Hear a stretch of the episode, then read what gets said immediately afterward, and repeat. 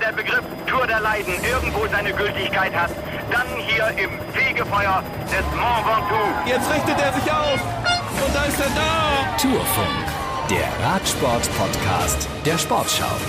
Mit Moritz Kasserlet. Hallo zusammen. Wir haben ein Juwel, das sich selbst gekrönt hat. Remco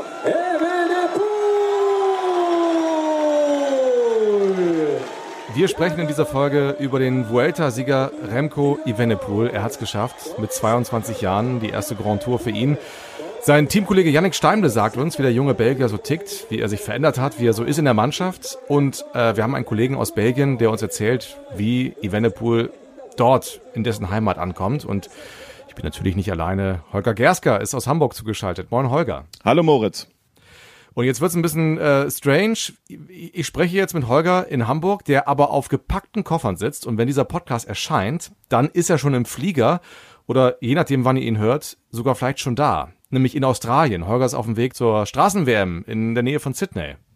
Ja, wird äh, eine schöne Sache. Also, ähm, denn äh, diese WM in, in einem sportbegeisterten Land wie Australien, das, das ist ein Erlebnis für mich schon die zweite Straßen-WM da nach Geelong vor zwölf Jahren und äh, ich bin mal sehr gespannt, ähm, wie, wie die ganze Sache da läuft, auch für eine deutsche Mannschaft, die ja bei den Männern nicht gerade optimal aufgestellt ist, aber darüber können wir sicherlich gleich noch reden, aber die Frauen zumindest gehören ja da zu den Mitfavoritinnen.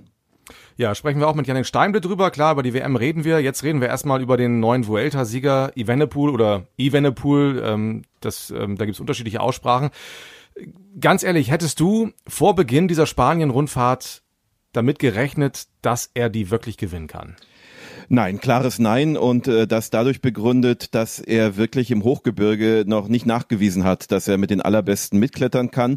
Ich hatte erst äh, Richard Carapaz auf dem Zettel, den Olympiasieger, der auch den Giro schon mal gewonnen hat, mit der Stärke seiner Mannschaft, Ineos.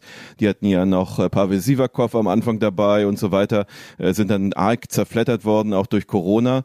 Ähm, dann natürlich auch orientiert auf Primoz Roglic und äh, war auch am Beginn der letzten Woche noch ziemlich sicher, dass der Slowene den Belgier noch abfangen angefangen wird, bis der dann gestürzt ist. Und äh, so gesehen, ich will nicht sagen ohne Konkurrenz, das wäre jetzt natürlich komplett falsch. Eine, eine Grand Tour gewinnt man nicht mal eben so. Ähm, er hat es sicherlich ein bisschen leichter als jetzt beim Giro und schon deutlich leichter, als es bei der Tour sicherlich ist, so eine dreiwöchige Rundfahrt zu gewinnen.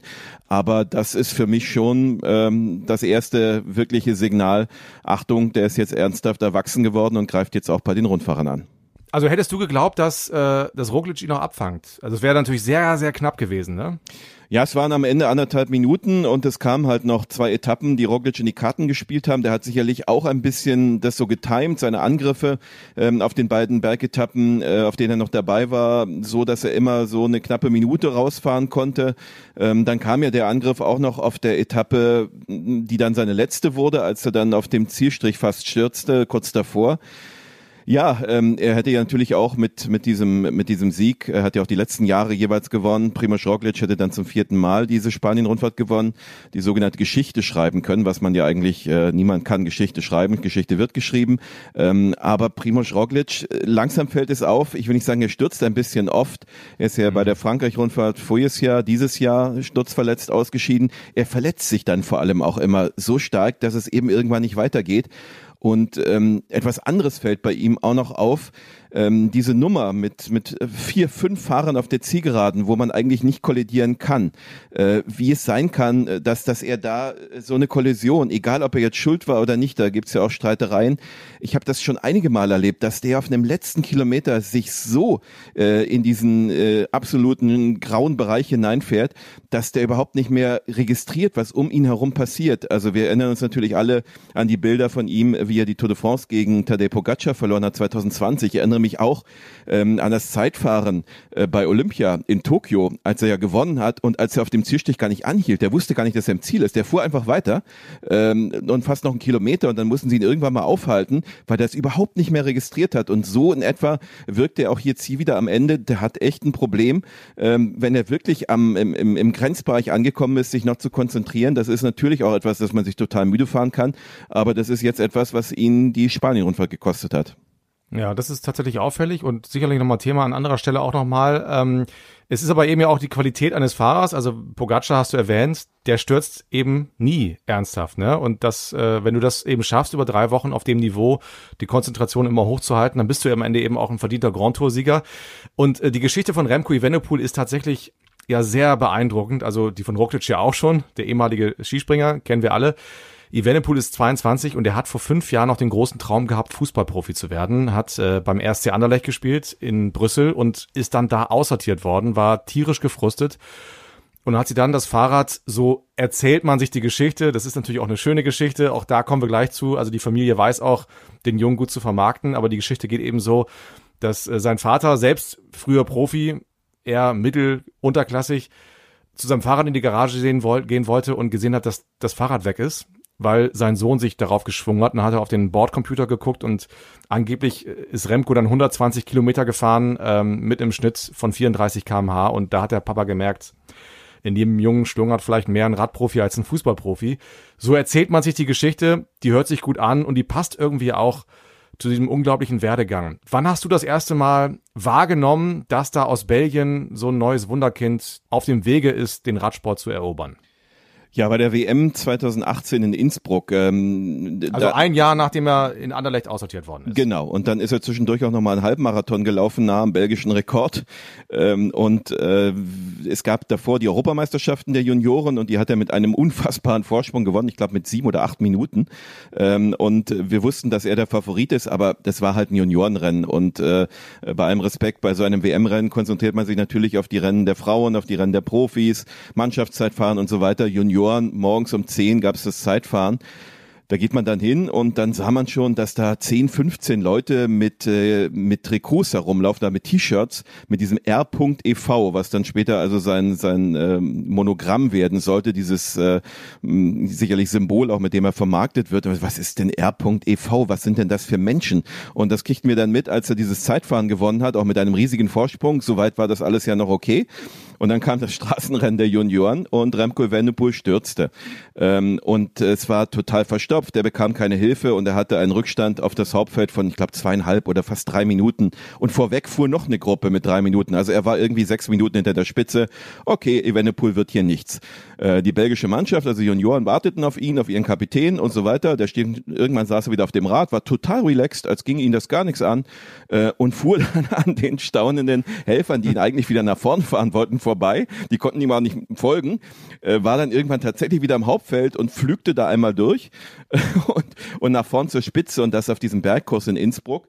Ähm, und äh, letztlich ähm, hat er dann auch die Spitzengruppe eingeholt. Dann blieb ein Deutscher noch bis zuletzt bei ihm, Marius Meyerhofer, der das ja ganz toll gemacht hat.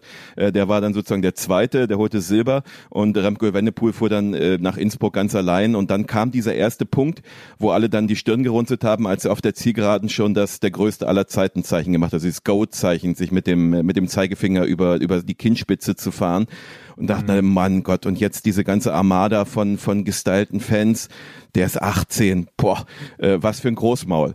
Ähm, und so wirkt er dann auch in diesen Interviews. Ähm, aber er ist ja ein bisschen geläutert worden über die Jahre, wie wir jetzt gelernt haben. Aber damals war er wirklich, also das war, war schon spektakulär.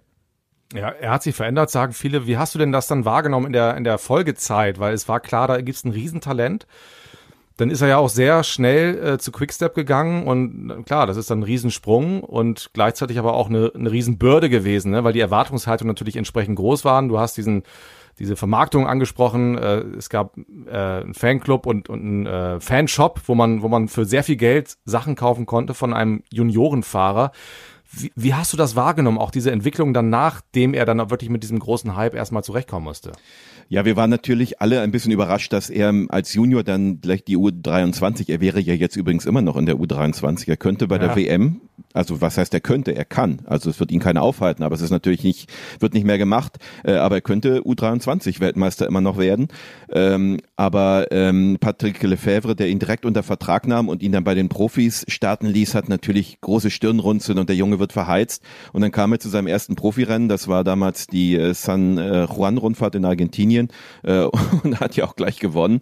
Ähm, und ja, also das, das war natürlich irgendwo eine, eine ganz äh, spektakuläre Nummer. Ähm, wir wussten auch am Anfang gar nicht, was ist jetzt eigentlich so sein Talent. Äh, ist er der Zeitfahrer, weil er sich in einem Feld ja noch gar nicht nach anderthalb Jahren im, im, in einem Radsportfeld bewegen kann? Oder kann er tatsächlich auch mit, äh, also mit den, mit den Großen sozusagen schon in einem Profifeld mitfahren? Deswegen orientierten sich alle erstmal in Richtung Zeitfahren. Er startete dann auch bei der WM im Jahr darauf direkt bei den Profis im, im Zeitfahren, gewann eine Silbermedaille. Und da saßen wir auch vormittags beisammen und haben nochmal seine, seine Website gecheckt und seinen Online-Shop und die Trikotpreise äh, hatte ich mir notiert für meine Reportage dort. Und danach am Abend nochmal nachgeguckt, war ich richtig, ich weiß gar nicht mehr den Preis, glaube ich 60 Euro ähm, für, für so ein Trikot. Und am Abend waren es 80 Euro, weil er Silber gewonnen hatte. Da, da ja, merkte man, wie, wie diese Maschinerie um ihn herum läuft das ist ja nicht immer ein Vorteil. Das mag sich äh, finanziell stark auswirken, äh, auch auf das Geschäft der Familie. Äh, aber für ihn ist das natürlich auch eine Menge Druck und er wurde von Anfang an mit Eddie Merckx verglichen und das ist auch nicht leicht. Und da muss man erstmal mit beiden Füßen sicherlich auf der Erde bleiben. Äh, das ist ihm nicht immer gelungen, zweifellos. Und er hat dann natürlich diesen furchtbaren Sturz erlebt bei der Lombardei-Rundfahrt 2020 mit dem Hüftbruch. Dann hat er lange gebraucht, bis er wieder wirklich auf die Strümpfe kam, hatte große Probleme in den Abfahrten, sah auch nicht gut aus bei seinem Debüt beim Giro. Ähm, aber all das jetzt war besser, wobei die großen, schwierigen Abfahrten sind ihn ja zum Glück bei dieser Spanien-Rundfahrt erspart geblieben. Ja, und der große Eddie Merckx hat irgendwann mal gesagt, er kann besser werden als ich. Also er hat diesen, äh, diesen Hype auch nicht, nicht gerade gebremst, ne? Das muss man auch ganz klar dazu sagen. Ja, du hast den Rückschlag angesprochen, ähm, dann war er ein halbes Jahr raus, hat dann beim Giro 2021 auch nicht gut ausgesehen. Da haben viele schon gedacht, hm, mal gucken, äh, ob der damit noch klarkommt, was aus dem wird. Vielleicht war das jetzt doch zu viel. Und dann ist er irgendwie zurückgekommen und ähm, jetzt bei der Vuelta auch sehr erwachsen aufgetreten. Also ich habe viele Interviews von ihm gehört und gesehen und da muss man schon mal sagen, das muss man auch erstmal alles so moderieren. Ne? Also mit 22 Jahren, du bist der Gejagte und da so cool und auch gleichzeitig professionell zu bleiben, das ist ja auch erstmal, das sagen ja viele, also das, das Schwierige in einer dreiwöchigen Grundfahrt ist ja erstmal dieses Level immer zu halten, aber dann eben auch mit diesem medialen Druck zurechtzukommen. Also dann bist du im Führungstrikot, in diesem Fall das rote, und alle wollen was von dir. Also du hast jeden Tag auch viel weniger Zeit für Regeneration, äh, weil du später im Hotel bist. Alle Kameras sind auf dich gerichtet und das muss man schon sagen, das hat er wahnsinnig gut gemacht. Ja, vielleicht auch, weil er es gerne macht. Äh, also ist er keiner, der sich versteckt, der ist nicht schüchtern. Primo Roglic ist ja so einer, der das überhaupt nicht mag. Pogacar ist ein bisschen in die Rolle reingewachsen. Ähm, aber äh, Remco Evenepoel ist sicherlich einer, der das äh, total auch lebt. Und was ihn jetzt sicherlich auch ausgezeichnet hat, ist, wie er die Mannschaft mitgenommen hat und wie er wirklich sich auch bei denen, die da hart gekämpft haben, und das war keine optimale Formation von Quickstep. Wir wissen ja, dass sein wichtigster Helfer, Julian Alaphilippe, der zweimalige Weltmeister, ausgeschieden ist mit einer Sturzverletzung. Äh, der hat ihm wirklich sehr geholfen. Der fehlte dann natürlich und umso mehr sind die anderen drüber über sich hinausgewachsen und das wusste er zu würdigen. Und das ist bei ihm auch eine Weiterentwicklung, ähm, denn er war nicht immer Teamplayer. Äh, Moritz, du erinnerst dich an die WM im vergangenen Jahr, als er mit Wout van Aert eine äh, Co-Kapitänsrolle bekleidete und die zwei mehr oder minder gegeneinander gefahren sind. Also Evenepoel ist mit der ersten Ausreißergruppe mit, statt bei seinem Kapitän zu bleiben und glaubte, ja, dann mache ich mal 260 Kilometer aus so einer Gruppe und werde so Weltmeister und das ging natürlich nicht auf und gab hinterher auch richtig Krach in der belgischen Mannschaft. Ähm, das scheint aber alles sehr heilsam gewesen zu sein und es ist natürlich jetzt eine leichtere Rolle als Sieger dazustehen, ähm, aber er ist wirklich, äh, er ist äh, reif und erwachsen und ich erinnere mich übrigens auch noch, äh, in diesem Jahr 19, seinem ersten war auch bei der Deutschland-Tour, die in Hannover damals begann und er war dann mit zur Auftaktpressekonferenz, wo die, wo die damals schon echten Stars dieses Rennens dann präsentiert wurden und er als der Kommende stand er irgendwie ganz schüchtern in der Ecke und keiner beachtete ihn so richtig, bis dann die ich glaube, die zweite Etappe kam nach Göttingen und der mal 100 Kilometer vor dem Feld fuhr und die Cracks aus den großen Mannschaften wirklich, wirklich alle geben, muss alles geben mussten und Nils Pole dann gesagt hat, dieser kleine Junge hat uns aber mal richtig die Ohren lang gezogen und es war Glück, dass wir ihn noch gekriegt haben. Jetzt kriegen ja, sie ihn nicht mehr. Jetzt, jetzt kriegen sie nicht mehr. Er hat also jetzt sicherlich, das ist der größte Erfolg in Spanien. Vorher sein größtes Rennen seiner Karriere, sagte er, war Lüttich-Bastogne-Lüttich in diesem Frühjahr, wo er natürlich in Belgien auch gefeiert wurde, gab auch einen belgischen Dreifachsieg und er eben mit seinem großen Erfolg, ich weiß noch, da saßen wir oben auf der Reportertribüne und der Vater kam dann noch hoch äh, zu den zu den belgischen Kollegen und hat damit äh, mit mit den Kollegen gesprochen, während unten sich eine Riesentraube gebildet hatte. Gegenüber auf der anderen Seite der Straße war das Fernsehstudio, da war er dann noch und also das ist in Deutschland immer so schwer vorstellbar, aber es gibt tatsächlich Länder und Belgien ist natürlich ganz weit vorne, äh, wo dann Radsportstars wirklich einfach gefeierte Helden sind. Und ähm, du hast während der Tour immer schon einen, einen Kollegen aus Belgien zitiert, immer wieder mal. Und jetzt auch mit ihm über Evenepoel gesprochen und hast einen Ton von ihm mitgebracht. Wer ist das genau, wenn wir da gleich hören? Das ist äh, Christoph van de Goor, das ist äh, der Radioreporter im, im, belgischen, also im flämischen belgischen Radio, gibt ja zwei verschiedene Sprachen, gibt ja auch die, äh, die Wallonie, also die französischsprachige, den französischsprachigen Teil des Landes Belgien und er ist da so eine Art, also Belgien ist ja so groß wie bei uns Fußball ähm, und er ist ein wirklicher Star in seinem Land. Ja, und äh, er hat uns ein bisschen was erzählt, wie er Remco Evenepoel oder Evenepoel wahrnimmt und was das jetzt auch für das Radsportland Belgien bedeutet. Well, there was a time when he was uh, a little bit arrogant when things happened in the race, uh, that he was upset and made some gestures, gestures with his arm. Es gab eine Zeit, da war er ein bisschen arrogant, sagt Christoph. Also wenn Dinge im Rennen passiert sind, über die er sauer war, dann hat er mit den Armen gestikuliert oder geschrien. Aber was ich jetzt bei der Vuelta wahrgenommen habe, ist, dass er einiges geändert hat. Er hat sich jeden Tag viel Zeit genommen, um als Gesamtführender viele Fragen zu beantworten. Für die englischsprachige Presse, für die französischsprachige Presse, für die Belgier. Und er hat zugehört und dann hat er sehr ausführliche Antworten gegeben. Also er war sehr ruhig. Of course, he's calm because he's the leader in this uh, Vuelta. And when everything is going well, you are more happy. Natürlich auch, weil er der Gesamtführende war. Also wenn alles gut ist, dann bist du glücklicher, das ist klar. Äh, ich bin nicht naiv. Wenn er nicht so gut gewesen wäre, hätte er vielleicht auch anders reagiert. Aber man sieht ganz deutlich, dass er sich geändert hat. Er hat ein paar Bücher über Achtsamkeit gelesen. Er hat seine Denkweise verändert. Also das ist schon ein großer Wandel im Vergleich zu den vergangenen Jahren. Remco Evenepoel ist in Belgien jetzt sehr begehrt. Also wir hatten bei der Vuelta für das belgische Fernsehen jeden Abend eine Show aus Madrid. Belgische Zeitungen haben deutlich mehr gemacht, ja. Es hat 44 Jahre gedauert, bis ein Belgier wieder eine Grand Tour gewonnen hat, seit Johan de Munk 1978 beim Giro d'Italia. Also seit einer sehr, sehr, sehr langen Zeit haben wir wieder einen Grand Tour-Sieger. Und das ist etwas ganz Großes in unserem Land.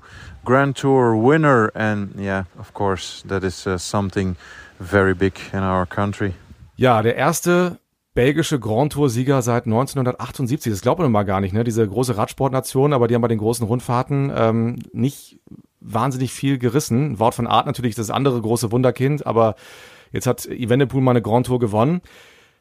Ich bin total gespannt, was Patrick Lefebvre, der alte Fuchs, daraus jetzt macht. Also normalerweise würde man sagen, logische Konsequenz ist, nächstes Jahr bei der Tour auf die Gesamtwertung zu gehen. Jetzt wissen wir noch nicht, wie, der, wie, der, wie die Strecke ist. Das erfahren wir Ende Oktober. Und die Tour ist nochmal was anderes als die Vuelta, auch gar keine Frage. Aber was glaubst du? Wie wird Quickstep das jetzt in Zukunft angehen?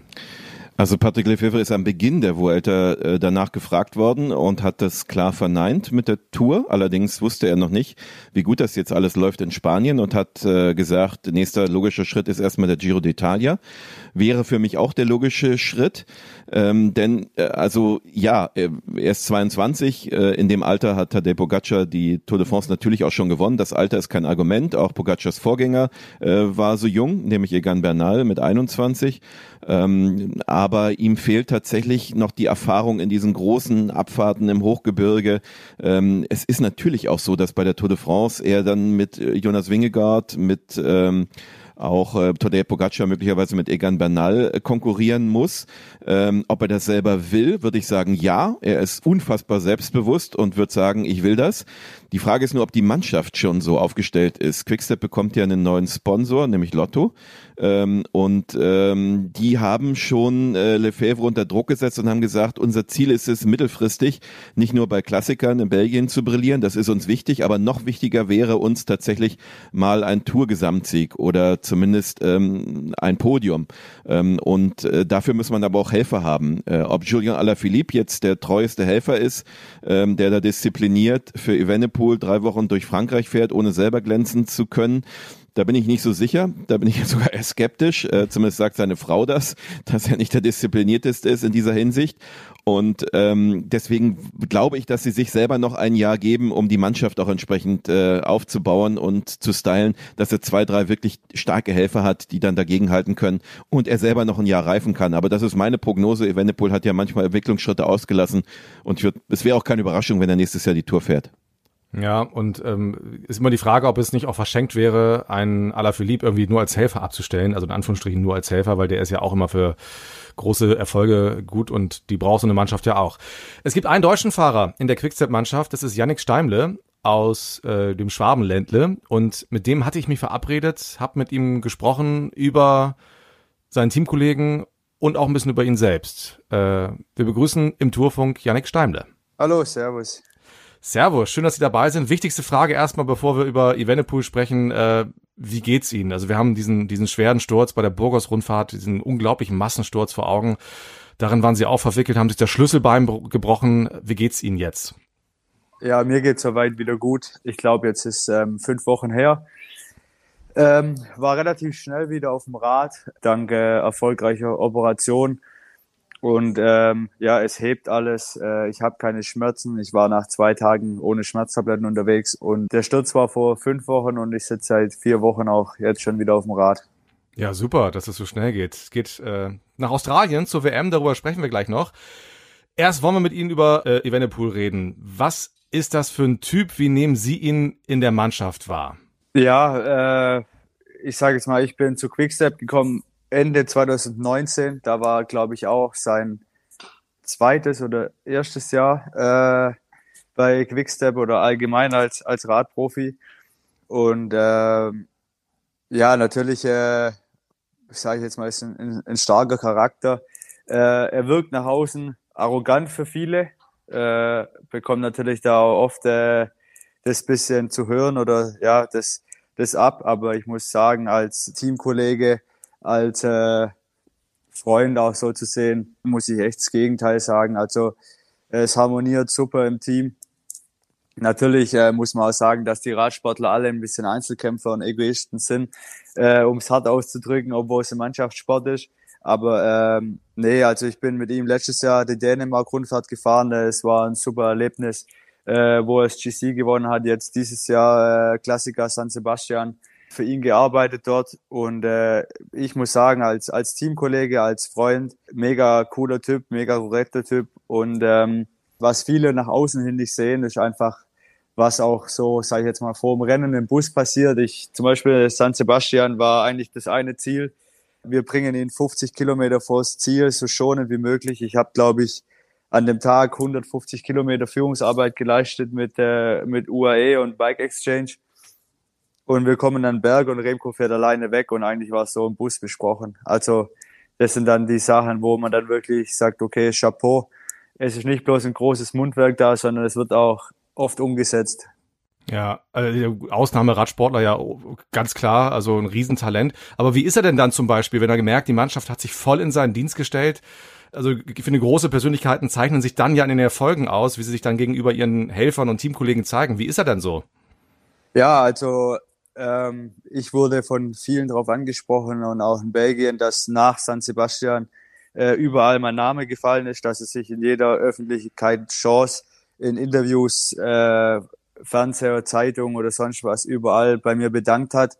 Ähm, natürlich aber mir persönlich bedankt hat, direkt nach dem Rennen. Er kam direkt zu mir und ähm, das es dann auch, sage ich jetzt mal, ja, wieder gut, dass man die harte Arbeit geleistet hat, wenn es sich auszahlt, wenn man dann natürlich noch ähm, ja, die extra Motivation vom, vom Captain für das Rennen dann noch so unterstrichen bekommt äh, mit dem Dankeschön und weiß einfach mal den Teil dazu beigetragen. Und erst sieht's aus so, dann äh, ja, macht Spaß, äh, an manchen Tagen mal als, als Helfer zu unterwegs sein. Ähm, und deswegen, ja, wenn man für ihn arbeitet, dann kriegt man schon ein großes Danke auch zurück. Hm, er ist ja eine Marke, ne? also auch selbst vermarktet. Es ist ja alles sehr professionell als, als großes Talent in den Herrenbereich bekommen und ähm, gleich groß aufgetreten. Haben von vielen schon gehört, auch von unserem Kollegen Christoph aus Belgien gerade, dass äh, Evenepoel sich verändert hat. Ihr Teamchef Patrick Lefebvre hat das auch schon so angedeutet. Ist Ihnen das auch aufgefallen und wenn ja, wie? Ja, gut, ich glaube, dass, dass viele halt das, das Hitzköpfige gesehen haben in, in den Rennen, dass er halt mal übermütig wird und andere ja, mit irgendwelchen Gesten äh, vor laufender Kamera ein bisschen zusammenfaltet, weil er ja halt, ja, wie kann man es, also das Gefühl ist ja manchmal wirklich da im Rennen, dass er keine Konkurrenz hat. Also ich sage jetzt mal, egal ob es Van Aert, Van der Poel oder Remco ist, ähm, ja, das sind drei Jahrhunderttalente, denke ich mal, wo wir davon reden und äh, natürlich wurde auch Remco die ganze Zeit als, als Eddie Merckx verglichen in Belgien und bekommt halt schon eine Auftrittsfläche da unten. Das ist ein absoluter ja, Superstar, sage ich jetzt mal. Ähm, ich glaube, es gibt niemand, wo ihn nicht kennt. Und dann ist, glaube ich, auch schwer, mit, mit 20, 21 Jahren auf dem Boden zu bleiben, wenn, egal wo man hinkommt, äh, dich jeder kennt und jeder dich feiert.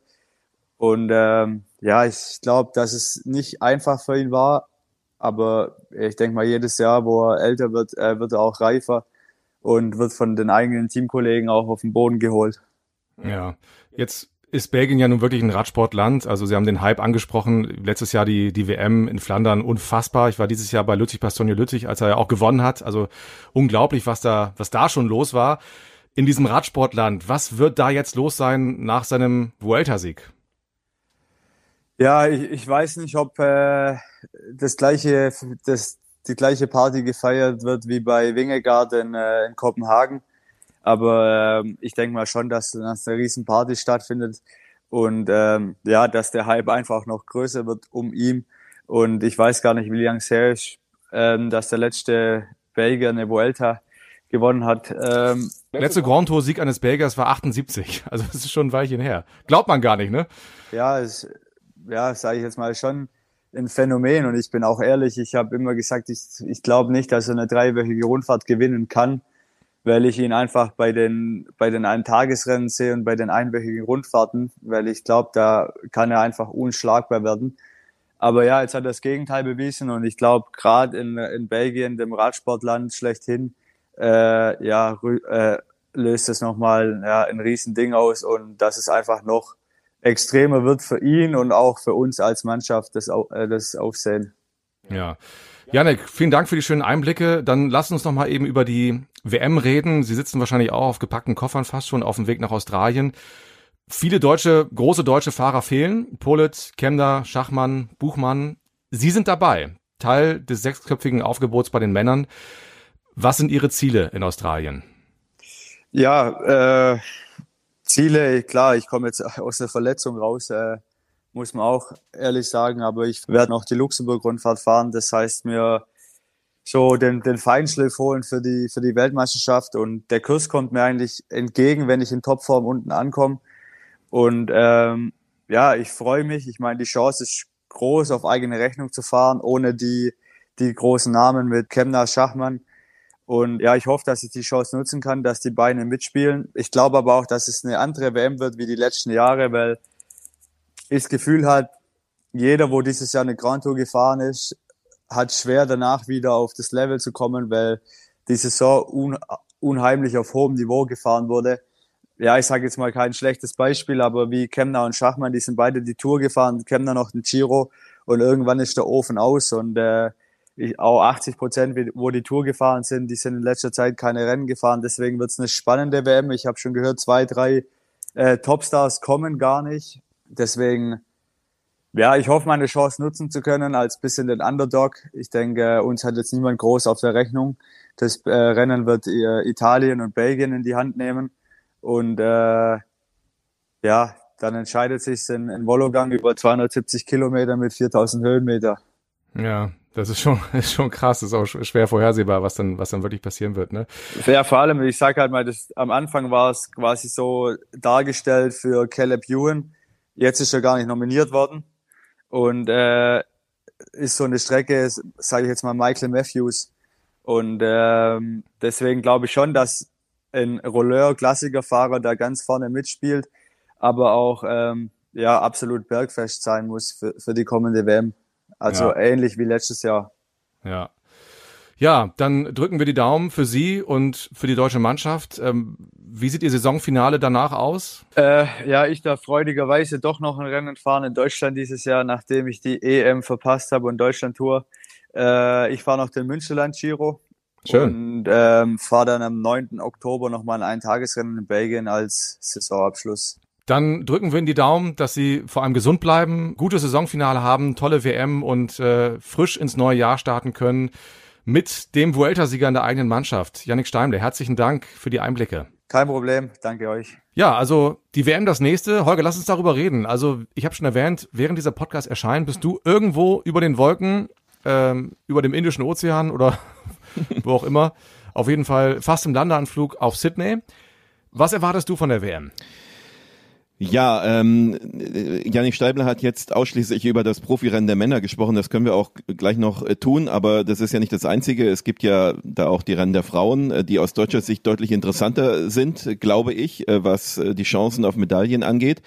Ähm, es ist aus deutscher Sicht erst einmal Ad 1 natürlich ein Generationswechsel bei den Frauen ganz logisch, weil Lisa Brenner nicht mehr dabei ist und weil wir Ricarda Bauernfeind zum ersten Mal erleben, die ja als äh, U23-Fahrerin bei der deutschen Zeitfahrmeisterschaft schon schneller war als Lisa Brenner. Ich bin sehr gespannt, wie das bei einer WM aussehen wird. Auch Lisa Klein ist ja nicht dabei, äh, weil sie sich ja in dieser Jahr Saison eigentlich überhaupt nicht wirklich äh, in Form fahren konnte und sich jetzt auf die Bahn-WM mit dem Vierer dann konzentriert.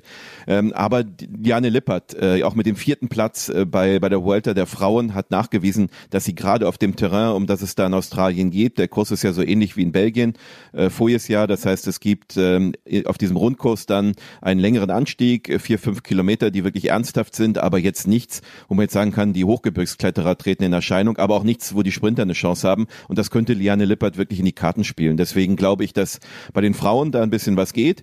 Äh, in der Mixstaffel, die am Mittwoch äh, gefahren wird, ähm, ist es leider ja so, dass da nicht nur Lisa Branner und Toni Martin, die voriges Jahr das Team zum Sieg geführt haben, nicht mehr dabei sind, sondern Max Walstadt, der von seinem Team aus nicht konnte, äh, auch fehlt. Lisa Klein ist nicht dabei, also da bleibt im Prinzip nichts übrig. Das geht aber für andere Mannschaften auch, das ist ein offenes Rennen ähm, und in den Nachwuchsklassen hat Deutschland gute Chancen. Also bei den Junioren, bei den Junioren U23, da sind sie überall gut dabei. Felix Engelhardt ist der Europameister U23, äh, der gehört zu den Top-Favoriten.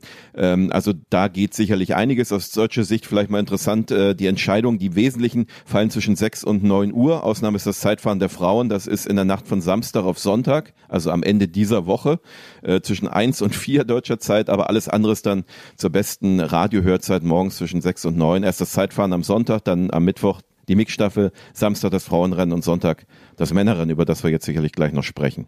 Du wirst ja, mich nach dem Favoriten fragen. Das werde ich gleich tun. Woher weißt du das? Ich wollte nur ganz kurz Werbung machen für die Radiowellen, die du erwähnt hast. Also ähm, viele Infowellen der ARD, MDR aktuell, das Inforadio vom RBB, NDR Info, HR Info, äh, BR24, das sind so im Wesentlichen die, die großen, ne, die ähm, immer wieder mal auch, äh, oder nicht nur immer wieder mal, sondern regelmäßig Sport in ihrem Programm haben, stündlich und auch gerne von Radrennen berichten und dann sicherlich auch von dieser WM in Australien. Ja, das Männerrennen, Straßenrennen der Männer. Wort von Art hatte sich klar vorgenommen. Der hat bei den Star Classics aus dem Stand ähm, fast das Rennen gewonnen in Hamburg. Also der hat die Pause, glaube ich, ganz gut genossen nach der Tour und voll fokussiert auch nur auf das Straßenrennen. Der lässt auch das Zeitfahren aus. Ist das der große Favorit? Was glaubst du? Nein, für mich nicht. Ähm, ich äh, ich mach's, ich sage einfach mal, mein Favorit ist Tadej Pogacar. Ähm, und ich glaube, dass Slowenien eine tolle Mannschaft hat, äh, dass er selbst sich jetzt seit Wochen auf diese WM vorbereitet hat. Das unterscheidet ihn von manch anderem. Ähm, er war jetzt in Kanada bei den Rennen, ist äh, praktisch alle World Tour Rennen gefahren nach der Tour äh, außer Hamburg. Das heißt, er war in der Bretagne, er war in San Sebastian ähm, und jetzt bei den zwei Rennen in Kanada am vergangenen Wochenende. Ähm, und für ihn gibt's nur dieses eine Ziel WM. Ähm, er ist auch äh, im, im Schatten der WM damals in Imola, äh, im Schatten von, äh, von der Tour de France in Imola ein tolles Rennen gefahren, da hat nicht viel gefehlt. Ähm, das heißt, er kann auch ein Tagesrennen, das haben wir in diesem Jahr auch gesehen. Und ich begründe es einfach mal mit dem, was, was mit dem Rest ist. Belgien, ja, mit Evenepoel und Van Aert. Glaubst du, dass die zwei da gescheit zusammenarbeiten? Ich glaube, dass das nicht gekittet ist vom vergangenen Jahr. Kann es mir nicht vorstellen. Außerdem ähm, sind die so beschattet vom Rest. Ich kann mir nicht vorstellen, dass die Belgier äh, da den Sieg rausfahren. Sie werden keine freie Fahrt bekommen. Die anderen Mannschaften äh, werden sich an denen orientieren. Von Julian Alaphilippe, jetzt da wir sprechen, weiß ich nach wie vor nicht, ob er fährt, äh, ob er sich auf den Weg macht. Er war ja gestürzt, ähm, hat sich da an der Schulter verletzt. Die Schulter ist wieder eingekugelt worden, aber er ist jetzt auch kein ja. Rennen gefahren. Macht, glaube ich, vielleicht wenig jedem, Sinn. In jedem Fall wäre er nicht in Topform am Start, das kann man, glaube ich, sagen. Genau, das gilt auch für Peter Sagan. Ähm, ich muss ja immer berücksichtigen, dass dieser Kurs über 260 Kilometer lang ist und dann auch diese 4000 Höhenmeter hat. Das klingt jetzt dann mehr, als es vielleicht auf 270 Kilometer anmutet, aber es ist was, was jetzt auch nicht jeder kann. Ähm, ja, dann, wen haben wir denn noch? Mathieu van der Poel ähm, ist gar kein Rennen gefahren nach der Tour das halte ich jetzt für ausgeschlossen, dass man dann im ersten Rennen äh, direkt erstmal Weltmeister wird. Ich glaube, die haben mit Dylan van Baale äh, im eigenen Team vielleicht einen, der sogar noch besser ist. Äh, dann haben wir, ja, wen haben wir noch von den Favoriten? Michael Matthews ist gerade genannt Matthews, worden. Ja. Mhm. ja, Moritz, wann war der letzte Heimsieg bei einer WM im Straßenrennen? ja, da fragst du mich was. Filippo Ganna Zeitfahren zählt ja nicht. Ja, ne? nee, bei den Straßenrennen ist es tatsächlich, Ja. also es gab 2008 Alessandro Ballan, aber der ist ja später dann des Dopings überführt worden. Zwar ein paar Sag Monate nicht später. Rudi Altig 66 oder Nee, es war, äh, ja, es war natürlich, ja, in Varese 2008 steht Ballern in, in der Statistik, aber da wehre ich mich ein bisschen dagegen, weil da war heftiges Eigenblutdoping im Spiel im, in den Monaten danach und äh, man kann keiner erzählen, dass er das nicht intus hatte, auch bei diesem Rennen 2008. Davor war es wirklich äh, Bernard Hinault 2000, äh, 1980 in Salange. Äh, das ist ein Fluch und ich kann mir nicht vorstellen, dass der jetzt von Michael Matthews, obwohl er ein guter Favorit ist, und dann, ja, haben wir die alle gestrichen. Die Italiener haben eine ausgeglichene Mannschaft, ja. Ähm, die Dänen haben Mats Pedersen nicht dabei. Der wäre für mich der Favorit. Ähm, die setzen auf Söger Andersen. Der hat sich auch darauf vorbereitet. Das ist so ein Dark Horse. Äh, Die Dänen haben eine ganz starke Mannschaft, auch mit Magnus Kort Nielsen bei der Tour de France Etappensieger und am Beginn ja im Bergtrikot. Äh, Aber unterm Strich bleibe ich jetzt bei Pogacar. Ja. Ich würde gerne noch mit dir über den Stellenwert dieser WM sprechen, ähm, die ja nun in Australien stattfindet. Und wir haben die Situation, dass viele Teams, also du hast Max Walscheid erwähnt, ähm, es gibt echt noch Teams, die Punkte brauchen, um die World Tour, äh, das World Tour Tickets zu lösen für die, für die kommende Saison, dass die einfach sagen, wir können unsere Leute nicht wegschicken, weil das ist ja eben nicht nur einmal hin, einmal zurück und dann sind sie drei Tage später wieder hier. Ein Rennen auf der anderen Seite der Erde, auf der anderen Seite der, auf der anderen Seite der Erde, das ist eben schwierig zu vereinbaren mit dem Rennkalender. Macht das Sinn, das so zu machen? Oder muss man da einfach die, muss man da einfach grundsätzlich den, den Rennkalender auch verändern dann? Ja, man muss den Rennkalender verändern, denn ähm, äh, 2010, als die WM zuletzt ähm, in Australien war, war das Rennen am Ende der Saison. Ähm, es macht überhaupt keinen Sinn, es im September zu machen und hinterher noch eine Lombardei-Rundfahrt und Paris-Tour und, und was jetzt da noch kommt. Äh, hier in Deutschland ja auch noch das Rennen in Münster am, am 3. Oktober. Ähm, man hätte das tatsächlich alles eine Woche nach vorn ziehen können und dann die WM Mitte Oktober. Das wäre dann auch klimatisch günstiger, äh, weil es dann richtig Frühling ist, wobei es soll Frühling werden. Äh, die Prognosen sind zumindest mal für das Auftaktwochenende wirklich klasse mit, mit 20, 22 Grad. In Australien wird's ja gerade Frühling, also September ist wie März bei uns. Und ähm, trotzdem wäre es natürlich ein bisschen wettersicherer gewesen. So war das damals auch übrigens in Doha äh, bei, bei der WM 2016. Und deswegen wundert es mich, dass sie die WM jetzt äh, da sozusagen in den September schieben und damit alle zwingen, hin und her zu fliegen, weil viele hätten natürlich hinten noch ein bisschen Urlaub dran gehangen. Australien hatte jetzt die Einreisebeschränkung komplett aufgehoben. Ähm, auch äh, kein Impfpass ist mehr erforderlich und ähm, das hätte sicherlich manchen animiert, da noch mal eine Woche dran zu hängen äh, und, und das haben jetzt natürlich auch viele nicht gedurft, weil sie hinterher noch Punkte holen müssen für ihre Teams. Ich habe aber auch das Gefühl, dass ein paar Mannschaften sich dagegen sperren. Ich habe das bei Rolf Aldag, Sportdirektor beim Team Bora, so ein bisschen durchgehört bei seinem Co-Kommentar. Äh, klar, die kämpfen nicht um Punkte, aber es ist doch auffällig, äh, wie wenig äh, Bora-Fahrer dabei sind. Ich meine, nicht nur die Deutschen, Max Schachmann ist raus, das ist klar, äh, mit, mit seinem Erschöpfungssyndrom, der soll sich erholen, der hatte eine schwere Saison, aber Lennart Kemner stieg aus der Tour de France auch aus und ist danach überhaupt kein Rennen mehr gefahren. Das war, da war es noch Juli, also der ist der deutsche Zeitfahrmeister und es hätte sicherlich auch eine Verpflichtung mal gegenüber dem BDR gegeben, zu sagen, pass mal auf, das ist jetzt der Kapitän für diese zwei Rennen. Äh, bei Nils Polit äh, frage ich mich auch, warum er nicht dabei ist und das gilt aber auch für andere. Ne? Die Österreicher sind auch nicht, äh, Roschartner und Co., Patrick Konrad sind auch nicht äh, bei der WM dabei, obwohl sie sicherlich für den österreichischen Verband hätten fahren können.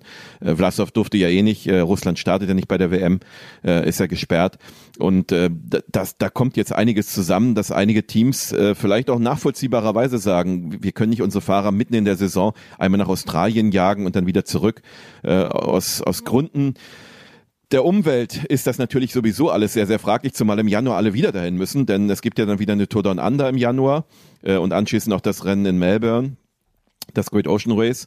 Und ähm, ja, vielleicht hätte man die WM auch ausnahmsweise mal auf den Januar verschieben können. Vielleicht wäre das eine Lösung gewesen, dass alle eben nur einmal dahin müssen. Äh, so oder so ist das von allen beteiligten Seiten nicht ganz glücklich. Ich kann trotz allem natürlich den Weltradsportverband verstehen, dass man nicht die WM immer nur in Europa machen kann. Äh, sie machen es jetzt schon selten außerhalb Europas, ähm, aber sie gehen jetzt dann nach zwölf Jahren mal wieder nach Australien. Zwischendurch war es eben einmal äh, in den USA und es wird dann 25 Jahre in Afrika sein. Ähm, muss man wahrscheinlich auch mal machen, weil der Sport eben global ist. Äh, aber jetzt mitten in der Saison ist es wirklich unglücklich. Einmal zum Verständnis, also die Teams haben schon die Hoheit, ne? Die können sagen, wir wollen unsere Leute da nicht hinschicken oder können sie sich eigentlich nicht versperren, aber es ist dann so ein Agreement mit den einzelnen nationalen Verbänden. Ja, also das, im Fußball ist das ja klar geregelt, geregelt. wenn Ja, Länderspiel ist, ist Abstellungspflicht, genau. Und äh, bisher gingen alle davon aus, dass das so ist, weil es gibt ja keine Radrennen während der WM. Ähm, es ist ja so, dass jetzt da nicht äh, parallel zur Weltmeisterschaft Radrennen sind, aber durch die lange Anreise und die Akklimatisierung müssen natürlich die Fahrer, wenn sie eine Chance haben, eben schon deutlich vorher hinfliegen. Und wenn sie zurückkommen, sind sie auch erstmal platt. Und du kannst jetzt nicht sagen, zwei Tage nach einer WM in Australien fährst du dann hier irgendwie noch in Europa. Also die Lombardei-Rundfahrt ist ja dann wirklich nur ein paar Tage später. Ähm, und äh, das, das ist das eigentliche Problem, weswegen die Mannschaften sagen, nö, das, das erlauben wir nicht. Ähm, ja, tatsächlich äh, gibt es keine Abstellungspflicht. Also bisher war jedes ja, Team stolz auf Fahrer, die bei der WM fahren konnten, aber in diesem Jahr dreht sich das jetzt zum ersten Mal um. Und im kommenden Jahr sind alle in Glasgow bei der Radsport-WM. Die ist dann wieder in einer Stadt mit allen Radsportdisziplinen, also Bahn, Straße, BMX, Mountainbike. Das ist alles dann innerhalb von zwei Wochen, glaube ich, ungefähr. Der, der Terminplan ist gerade veröffentlicht worden in der vergangenen Woche. Das ist dann einmal gebündelt alle vier Jahre so. Genau, das wird jetzt zum ersten Mal so sein. Früher waren ja bis, bis Anfang der 90er Bahn und Straße immer zusammen äh, im August. Jetzt ist es auch im August, 3. bis 13. August nächstes Jahr. Ähm, auch mit, ähm, mit einem veränderten Plan für Straßenrennen, weil es dann mit dem Straßenrennen der Männer losgeht. Das äh, deutet darauf hin, dass es tatsächlich nach der Tour de France der Männer erst noch die Tour de France der Frauen gibt, äh, weil die Frauenrennen tatsächlich erst ganz am Ende die, dieser gemeinsamen WM kommen. Und es wird auch für alle, die beides fahren wollen, Stichwort Filippo Ganna, Stichwort auch Roger Kluge, Stichwort äh, Lisa Klein, ähm, auch die Chance geben, Bahn und Straße miteinander zu kombinieren. Und das macht die Sache natürlich sehr, sehr attraktiv und übrigens zu all den genannten Disziplinen, und das ist auch eine gute Idee äh, für Bahn und Straße, auch die Para-Cyclisten Ja. mit dabei ähm, und die werden auch mit integriert. Also es sind keine getrennten Veranstaltungen. Auf der Bahn ist das immer jeden Abend ein, zwei Para-Entscheidungen und ein, zwei für die anderen. Äh, das, ist, das ist ganz toll und die Wettkampfstätten Moritz haben wir beide erlebt. Ähm, in Glasgow das Straßenrennen mitten in der Stadt mit dem Finale in diesem großen Park, von dem ich gerade den Namen nicht mehr weiß. Äh, auch mehr, St. James. Park, glaube ich, ne? Ich glaube St. James Park.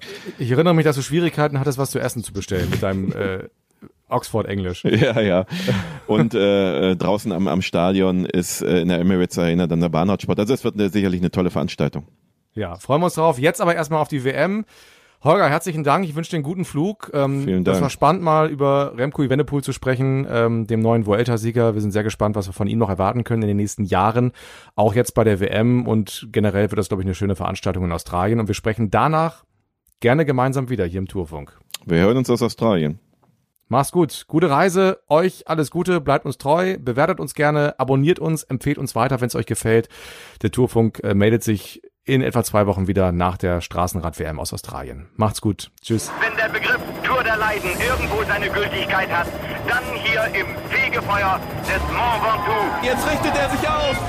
Und da ist er da. Tourfunk, der Radsport-Podcast der Sportschau.